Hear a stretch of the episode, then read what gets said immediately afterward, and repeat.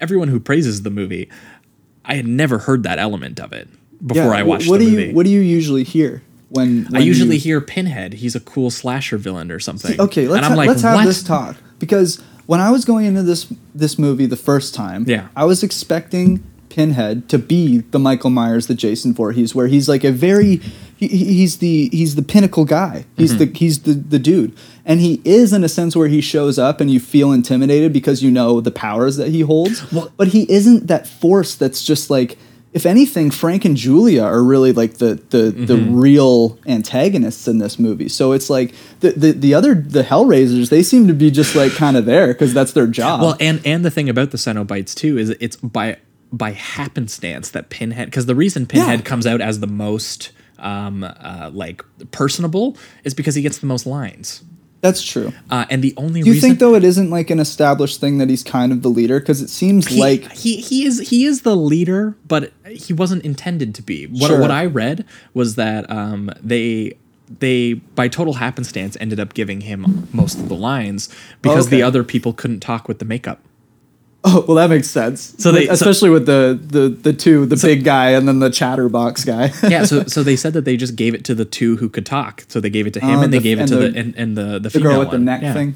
So Okay. yeah, so the, the fact that Pinhead came out was like the one that it focused on was just by total happenstance. They were meant to be just a crew. Where they would like probably talk equally Yeah. and be like, okay, okay, that's interesting. Um, so it's interesting that he's sort of like taken off like that because again, It Pinhead does- Pinhead doesn't do anything in this movie that would make you feel like he is like the iconic villain or something. No. If, if, if and if, if anything, anything, he doesn't even get to that point till the third movie. Yeah, well, and if anything, I preferred it when he wasn't that. I agree. I really, I- hundred percent. I really loved this first movie, and I really loved it uh, as like a character piece between all of these different characters Yes. and this force. Yep. And when I looked at it like that, I actually thought that the Julia character. Uh, was really interesting Yeah. and really crazy, and it actually reminded me. I don't know if you've ever seen it. Have you ever seen the movie Under the Skin? Oh, is that with uh, Scarlett Johansson. Yeah. Oh, She's- yeah. She's she's the, The alien, alien? and she she has this really expressionistic Im- uh, images of of her luring these men into this like pit where she's gonna rip their insides out and Right. stuff like that. She's gonna eat them. Yeah. Um, and that's what it kind of reminded me of, where she's luring men at the bars to come in and bring him bring him into Yeah. Frank. Because I guess we should we should mention that aspect. The uh, Frank gets torn apart in the other dimension by the Hmm. Cenobites. Um, but then when Larry and Julia and everyone move into uh, Frank's house, Frank accidentally bleeds. Uh, he, he moving a bed, he scrapes his hand on a nail, pretty deep cut, and he Yeah. ends up bleeding all over the attic.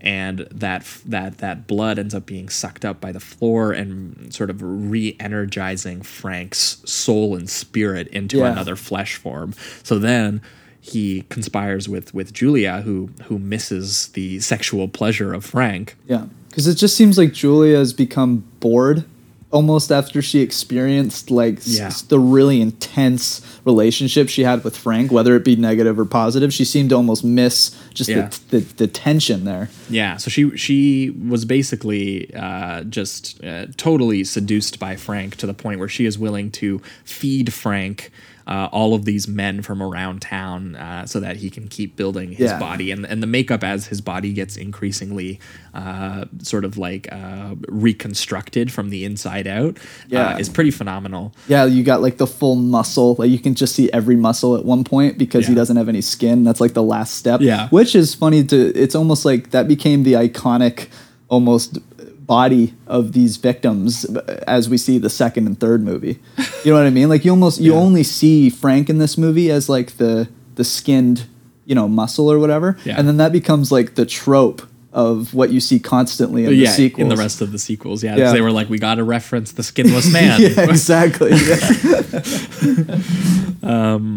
Yeah, and I, I, I actually thought that he does some pretty solid um, uh, editing there when when Julia is being sort of like sort of like repossessed almost by her sexual experiences with Frank, Yeah. and Frank is like using a knife to like cut her clothes off, and like um, it's it's cutting between that and uh, Larry trying to like move the bed, and it's like really ominous. Yeah. Uh, while this is all uh, kind of kind of happening, but ultimately Frank reveals that these Cenobites, these these sort of otherworldly, other dimension creatures, um, who I was kind of disappointed to find out that they were all human in the sequels. I kind of liked this idea that they were almost like interdimensional Yeah, or like I did or, too. or almost like aliens or something like that. Like I didn't need an explanation. I kind of liked that there was no explanation that they were just this other it place. made them it, that that uh, mystery made them just scarier. Like Yeah. there was just that element of the supernatural that you just don't understand, and therefore it's infinitely more scary to you. Mm-hmm. That's what this first movie really establishes well, because when they show up, you just know that they're insanely powerful,